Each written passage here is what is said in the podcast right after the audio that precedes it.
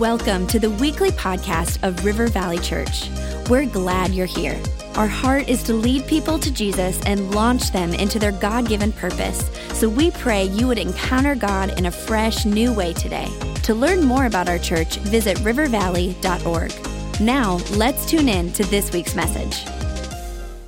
Awesome. Today we're going to launch into a new series. Uh, I'm grateful that uh, we get to do that because I believe that this is a series that every single one of us in here is going to connect with. You're right? You're already expecting, right? Every single one of us is going to connect with this series that we're launching into. And I do want to thank, uh, thank Pastor Rob for inviting campus pastors to kick off this series this week across uh, all nine of our campuses where campus pastors are, uh, are opening up this series this week. And um, I love, I love the, the relationship that we have with being one church in multiple locations. I just, I love that. I love that I can be your pastor and that Pastor Rob is our pastor. I love that dynamic. I love the vision and the mission of our church. I love what God is doing in our church. I love that last week, Easter weekend, here at our campus, we saw 1,027 people come to church last weekend. Isn't that cool?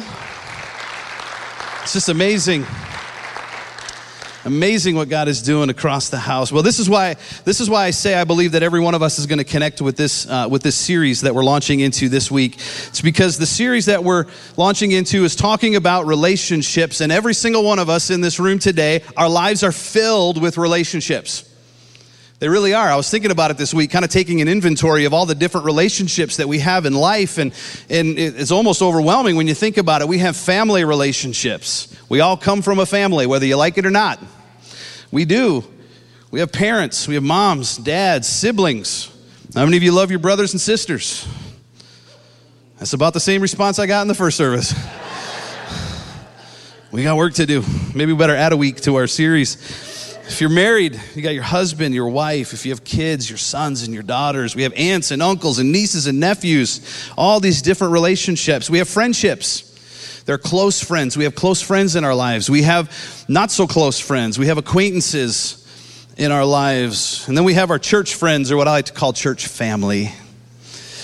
Those are good relationships. We have coworkers, we have classmates, and these days we have social media, and some people have hundreds or thousands of Facebook and Instagram and Twitter friends, followers, and it's amazing. Our lives are just filled with relationships. And so that's why we thought we need to take a look at what the Bible teaches us about our relationships. And that's what we're going to do over these next few weeks. We're going to ask the question Is the way that I'm doing relationships, is it in alignment with how Jesus teaches us how to do relationships? It's a great question, isn't it?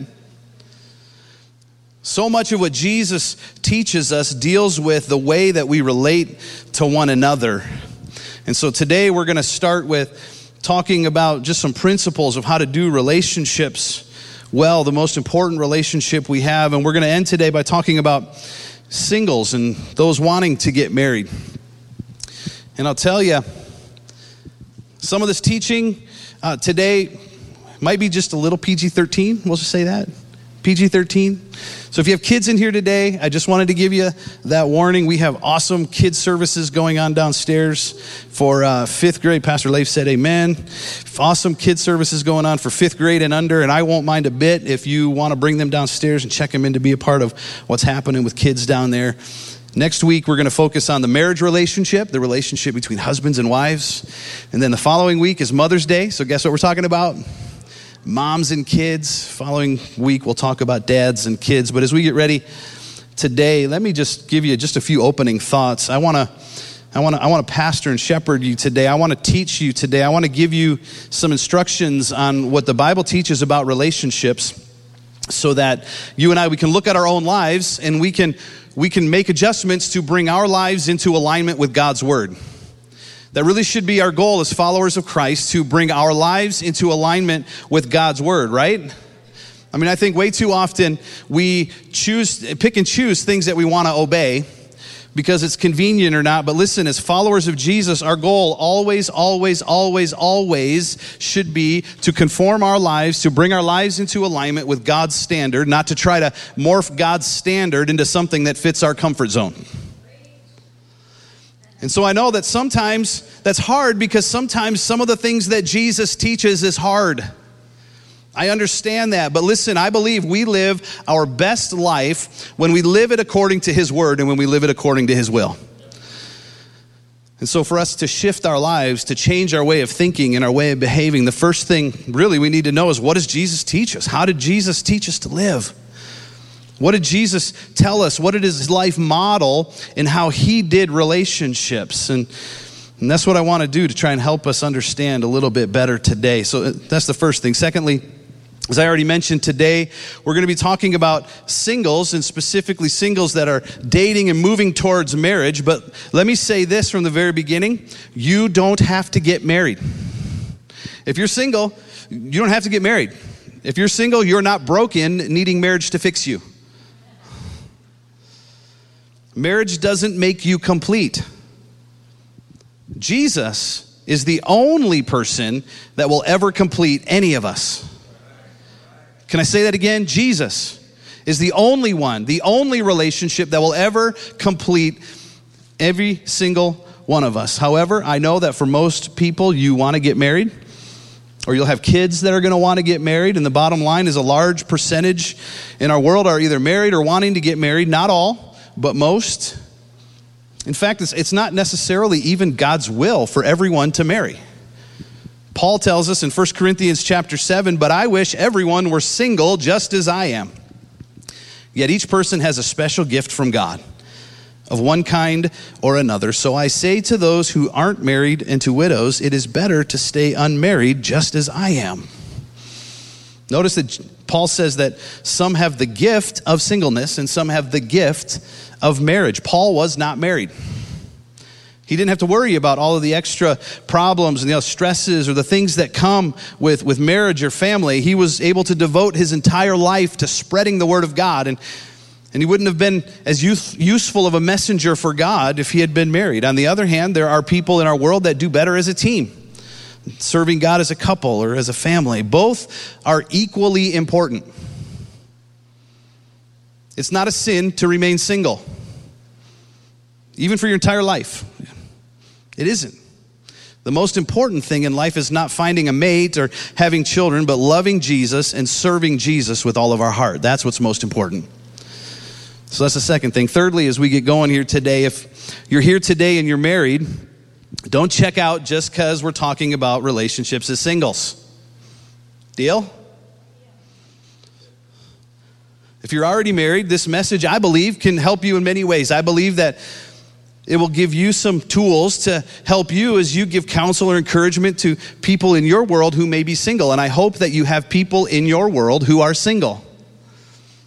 Those relationships are important for them and for you. I believe that this message can help you sharpen your own marriage.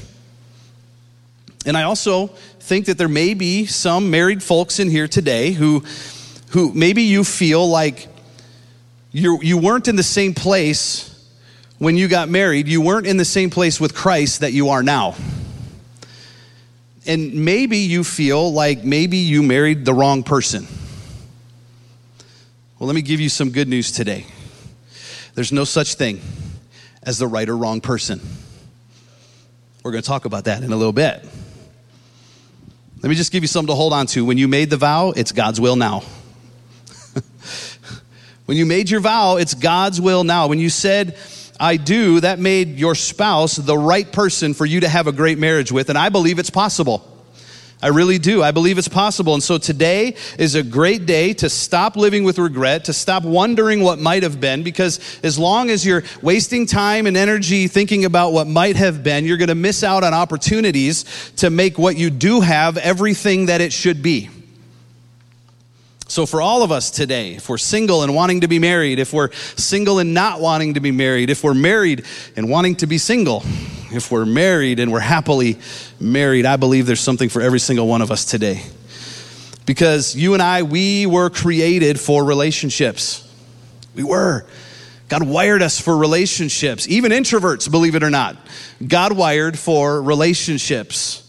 From the very beginning, way back in Genesis chapter 2, verse 18, it says, The Lord God said, It is not good for the man to be alone. I will make a helper suitable for him.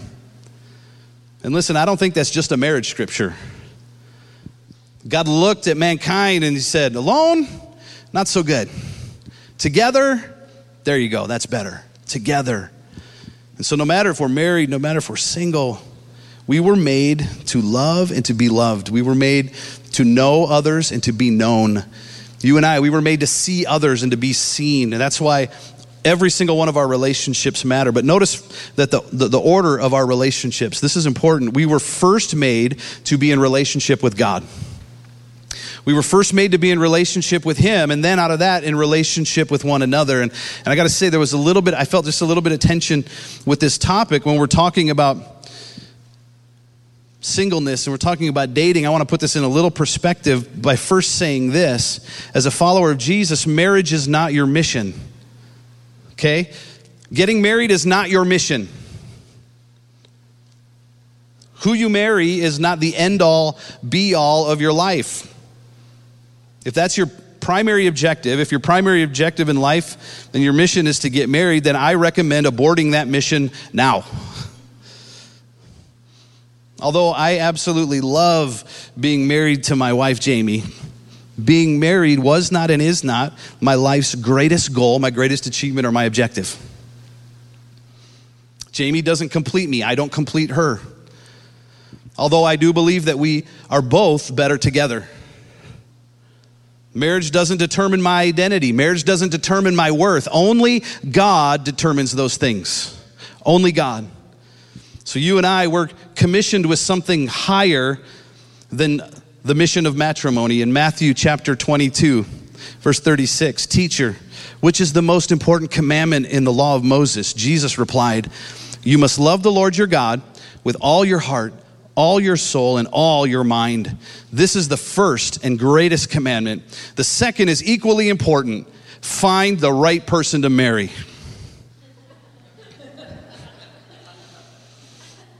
No, love your neighbor as yourself. Starts with our relationship with God. It extends then to our relationships with others. Our mission is to love God with everything we are, to, to please Him, to serve Him, to worship Him. And, and anybody, any person that comes before God in our lives becomes an idol. And that's dangerous. So we need to keep things in the right order. I believe there's blessing, I believe there's favor when we put God first. And then our second priority is to love others like we have learned to love ourselves in light of who we are in Him. We love God first and then we love others, including our spouse. But if Jesus isn't first in your life, then I think every other one of our relationships will suffer. In Matthew 6 33, Jesus was teaching, and this is in the context of having everything that we need food and clothing. And Jesus said, Seek first his kingdom and his righteousness, and all these things will be given to you as well. Jesus said, Don't sweat it. Just put me first, and everything else that you need, everything else is going to work out. But again, marriage is not the mission. Loving Jesus and serving him with our whole heart. That is our highest calling. Life is all about relationships relationship with God, relationship with others. And when we have these things in the proper order, I think that we recognize that so much of what we're instructed to do in the Bible regarding our relationship with one another, so much of that has already been modeled for us by God. Did you know that there are over 59 commands in the New Testament alone about how we are to relate to each other? Sometimes these are called the, the one another verses. Let me just give you some examples. Be at peace with each other.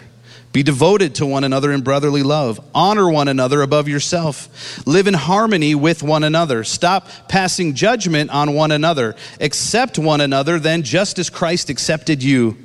Have equal concern for each other. Serve one another in love. Be patient, bearing with one another in love. Be kind and compassionate to one another.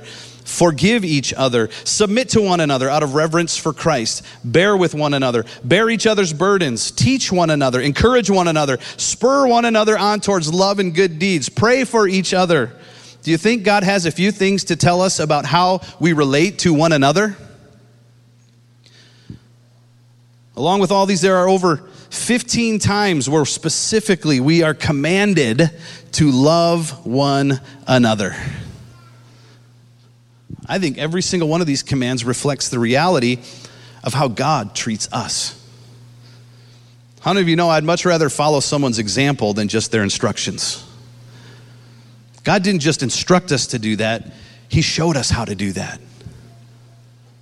God is devoted to us. He's compassionate. He's kind. He's forgiving. He bears with us. He bears our burdens. He's encouraging. I think God has a lot to say about how we interact with each other. And I believe that when we follow His lead in all of our relationships, our friendships, our families, our church, work, school, all of our different relationships, I believe they will all go better when we do them God's way.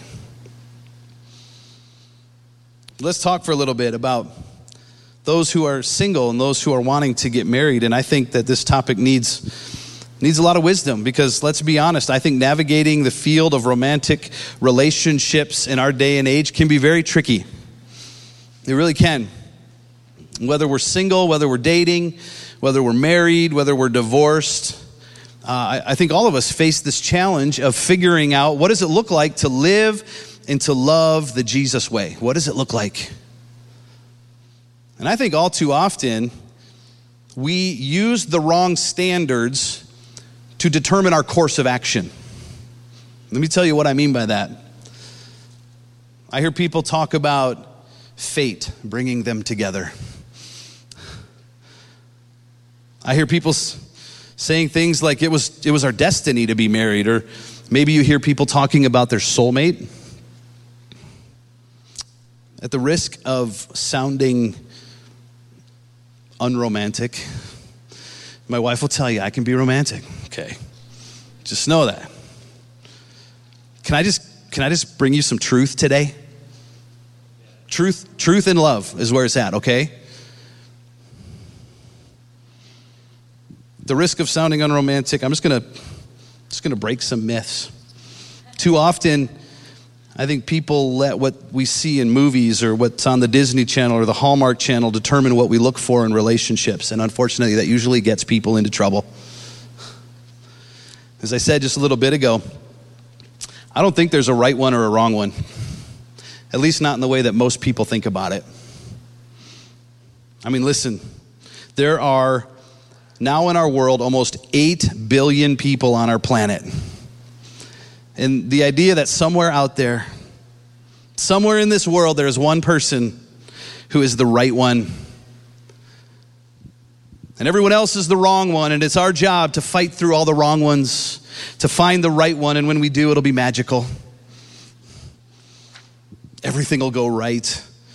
We'll never have problems. We'll always be in love. We'll live happily ever after. Yeah, that's crazy. Let's be real. There, there are potentially thousands of right ones. If you're single here today, you should be shouting, Praise the Lord, because you got options. Let me just say, don't put that kind of pressure on you to just find Mr. Right. Okay, that's not fair. That's not right. I, unfortunately, that usually ends up for, for, for many just being an excuse for people to break off a relationship that they're not happy in anymore. Because, I mean, if, if it was the right one, if, if they were the right one for me, things wouldn't be like this, right? I mean, if it was true love, we wouldn't feel like this. We wouldn't fight all the time, right? No, you fight all the time because we're stubborn and we're selfish and we're self centered, and too often we put our needs in front of our spouse's needs. It's not because it's not true love. Well, if they were if they were really my soulmate, they wouldn't treat me like this. Do you ever wonder where the concept of a soulmate came from? It came from the Greek philosopher Plato, who stated that humans originally had four arms, four legs, one head with two faces. And he said that humans were tragically split in two, resulting in mankind being in this constant state of searching for our other half. Really? That's horrible. But how many of us grab hold of that like it's some kind of biblical truth that we need to live by? It's not. So it's okay to leave to believe that fate is a fairy tale, okay? Let's leave let's leave the destiny stuff to Disney. They do a pretty good job with it. But let's not live our lives chasing after that. See, God has given us free will. God has given us options. And I think that what God desires is for you and I to choose wisely who we date and possibly eventually marry. And I think that it should be wisdom that should be our guide, not some romanticized idea of what love is. Godly wisdom is going to be a much better guide for you than fate or destiny. And you say, well, wait a minute, isn't God, isn't God sovereign in all this? Absolutely. Yes, God is sovereign. And yes, God can close doors. And yes, God can open doors. And yes, God can lead us and direct us. But listen, part of that process is the fact that God has given us wisdom and the ability to choose wisely if we follow His direction. And so here's a couple thoughts for us in the time we have remaining on how we can choose wisely. Let me encourage you today to establish standards not just make a list. Okay? Sometimes I know people make a list. Anybody ever make a list before you got married of everything you wanted in a spouse? Nobody? There's some honest people. Yeah. Let me just caution you though when if you're doing that because list making usually ends up being some kind of mixed bag of spiritual, physical, material preferences and it's all self centered. And I think that approach isn't the best. List making tends to be self centered, it sets us up for unmet expectations. And I would say instead of making a list of what you want, what we really need to do is set standards based on godly wisdom, not on personal preference. And if you're going to establish standards, here's some non negotiables I think should be on your list of standards for somebody that you may want to marry someday. The first on the list of the standards of someone that you think you might want to marry, they must be an active follower of Jesus. Non negotiable.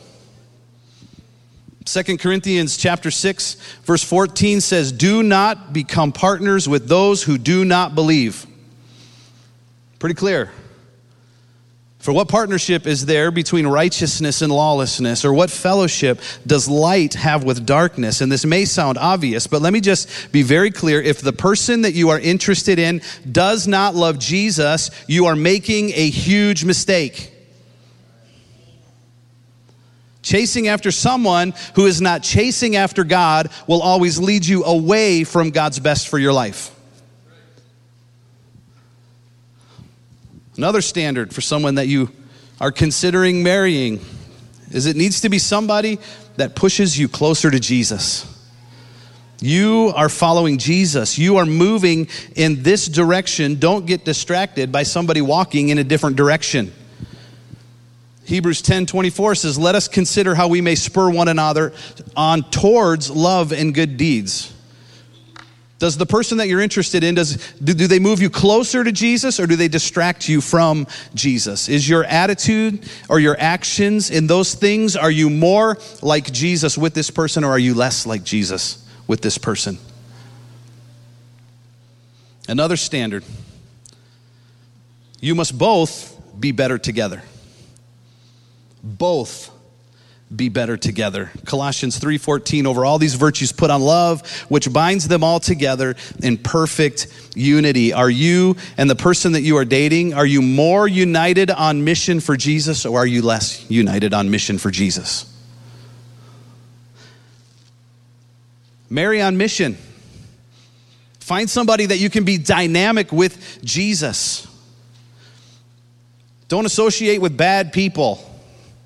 I've, I've had people come up to me and say, I don't know, I'm, there's just something about bad boys. I've had guys come up to me and say, I don't know, I'm just attracted to the bad girls. Stop it.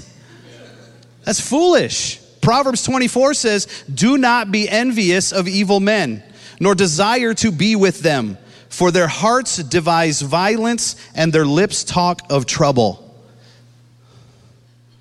Don't date someone that you have to make excuses for. Wait for someone that you can honestly say makes you a better person and who you make a better person, both of you. Can I say it this way? Date on mission, not a mission. Dating someone who doesn't meet godly standards may be considered missionary dating, but most of the time it's just mission impossible. Don't do it. Our mission, what God has called us to, is all about our heart being in alignment with God's calling, with His purpose. Wait for somebody who your mission lines up, who makes you better and you make better. Another standard person that you're considering must be a godly steward. They must be a godly steward. Matthew 25, 21, in the parable of the talents. I love this. Towards the end, these words are written Well done, good and faithful servant. You have been faithful with a few things. I will put you in charge of many things. Come and share in your master's happiness. We, you and I, we need to be wise in assessing the way that somebody we're interested in handles money. Do you know that when you get married, his and hers becomes ours? Don't assume that's a good thing. You better have an understanding of what a person believes about money. You know, um, I can tell you this Jamie didn't marry me for my money because when we got married, I didn't have any. I was a student in school. She was maybe I married her for her money. She was working full time. I was I was a student. But we knew what we believed about how to handle our finances. I, we knew that we would tithe. We knew that that was a non negotiable. We knew that we would honor God first with the money that we earned. Were there things that we had to work through? Do we have some differences? Absolutely, we work through those things. But you better believe we had a good understanding of how we handle finances together. Set a high standard for each other in godly stewardship. Here's another standard a person that you're considering must exhibit the greater love of God, not the true love of culture. Let me tell you what I mean. What do I mean by greater love of God? John 15, 13 says this Greater love has no one than this that, the, that one lay down his life for his friends. The greatest love that Scripture defines is not a love that's based on feelings. It's not a love that's based on emotion. It's not a love that's based on what's in it for me. It's a love that is based on sacrifice. The love that you're looking for needs to be sacrificial and humble. Another standard of somebody that you're considering, they must value purity of heart and body. Proverbs chapter 4, verse 23, it says, Guard your heart above all else, for it determines the course of your life. Listen, purity starts with the work of God in our hearts.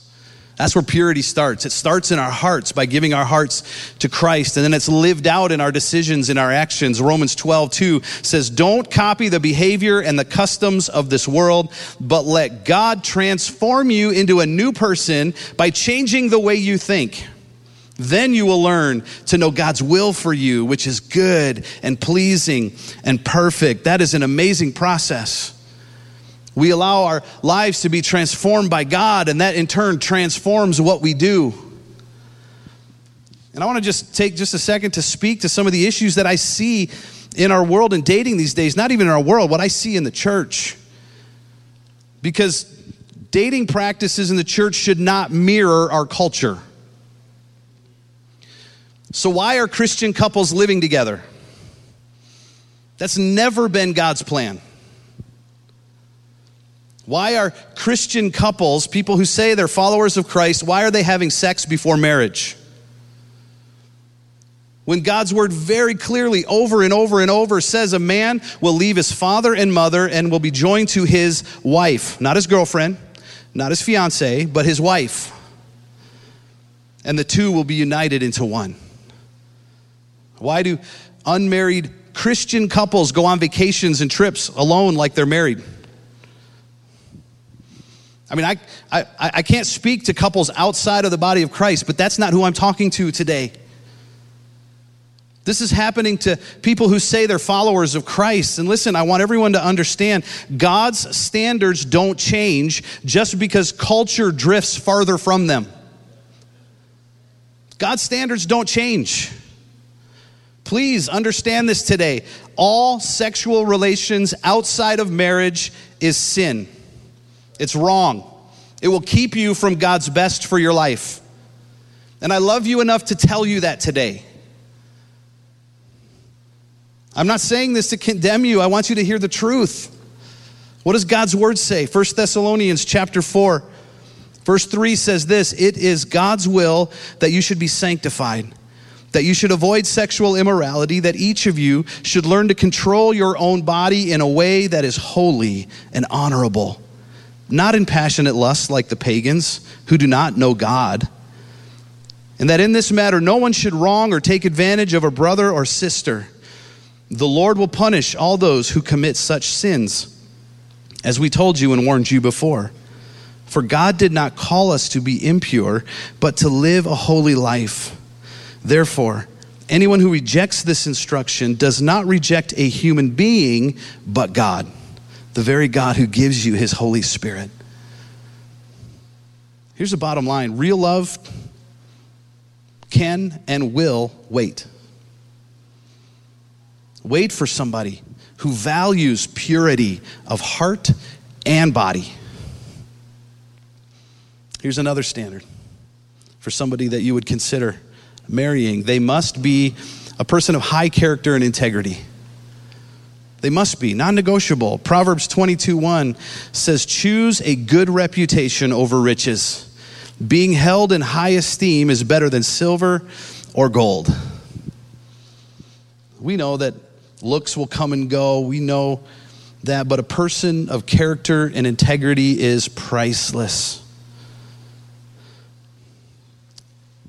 When the person at the checkout gives them too much change, what do they do? Do they say something and give it back, or do they quickly put it in their pocket and run out the door going, Yeah? Character and integrity. Do they tell the truth, even if it hurts? Do they have a good reputation? Do they honor their parents? Do they honor your parents? If somebody that you're dating doesn't honor your parents or their parents, they're probably not going to honor you. Do they live in such a way that they draw you and themselves closer to Christ? There's just seven standards. That's a great start of a list right there, I'm telling you. It's not complete, you could add more. But let me close with this. If you're single and if you're wanting to be married, I heard someone say this the other day. It's so good. They said, Stop praying for what you want and instead pray for what you need. Because when you get what you need, then you'll really have what you want. That's good advice, isn't it? That's good advice for all of us. It's not a strategy to manipulate God, it's just getting first things first. Psalm 37, verse 4 says, Delight yourself in the Lord, and he will give you the desires of your heart. Delight yourself in the Lord. Listen, when we when we give our lives to Jesus, we give him our heart. When we give our lives to Jesus, we relinquish our heart to him. We entrust our heart to him. That means that the desires of our heart need to become the desires of what He wants for us, not what we want. People will say, just go with your heart. The Bible says, go with what Jesus says. And listen, if we can trust God with our eternity, I believe we can trust God with all of this as well, can't we? I mean, if we can trust God with our eternal soul, we can trust God with the answers to all of these issues. We can trust Him. He's trustworthy. Amen? Let's bow our heads together. So I want to pray. I want to pray for each one of us. And you may be here today, you Maybe you're single, maybe you're married, maybe you're looking to get married, maybe you're not. But I believe that the godly wisdom that we can find in His Word can give us instruction and can help us in every single area, every relationship that we have. And so, Lord, today, I just ask that you'd help us to understand what we need. Lord, each one of us, no matter where we're at, Give us the desires of our hearts. Not just the things that we want, but Lord, would you make your desires for us the desires that we want? Lord, we surrender our hearts to you. We trust you. We don't trust our heart. Your word says that our hearts can be deceitful and wicked. But when we give our hearts to you, Lord, you will have promised that you will fill our hearts and you'll direct us and you'll give us wisdom. And so, Lord, help us to understand what we need so that we don't ruin our lives chasing after something that we think that we want, only to discover that it's put us far from your best. Lord, I pray today if there's any here that have never surrendered their heart to you, that today would be the day that they make that decision. That they would not leave this place without getting right with you before they do. Lord, I thank you for your great love. I thank you, Lord, for your example. I thank you that you model for us how to do relationships. You don't just tell us, you showed us. And so, God, we thank you for that. We thank you for that. In Jesus' name I pray. Amen.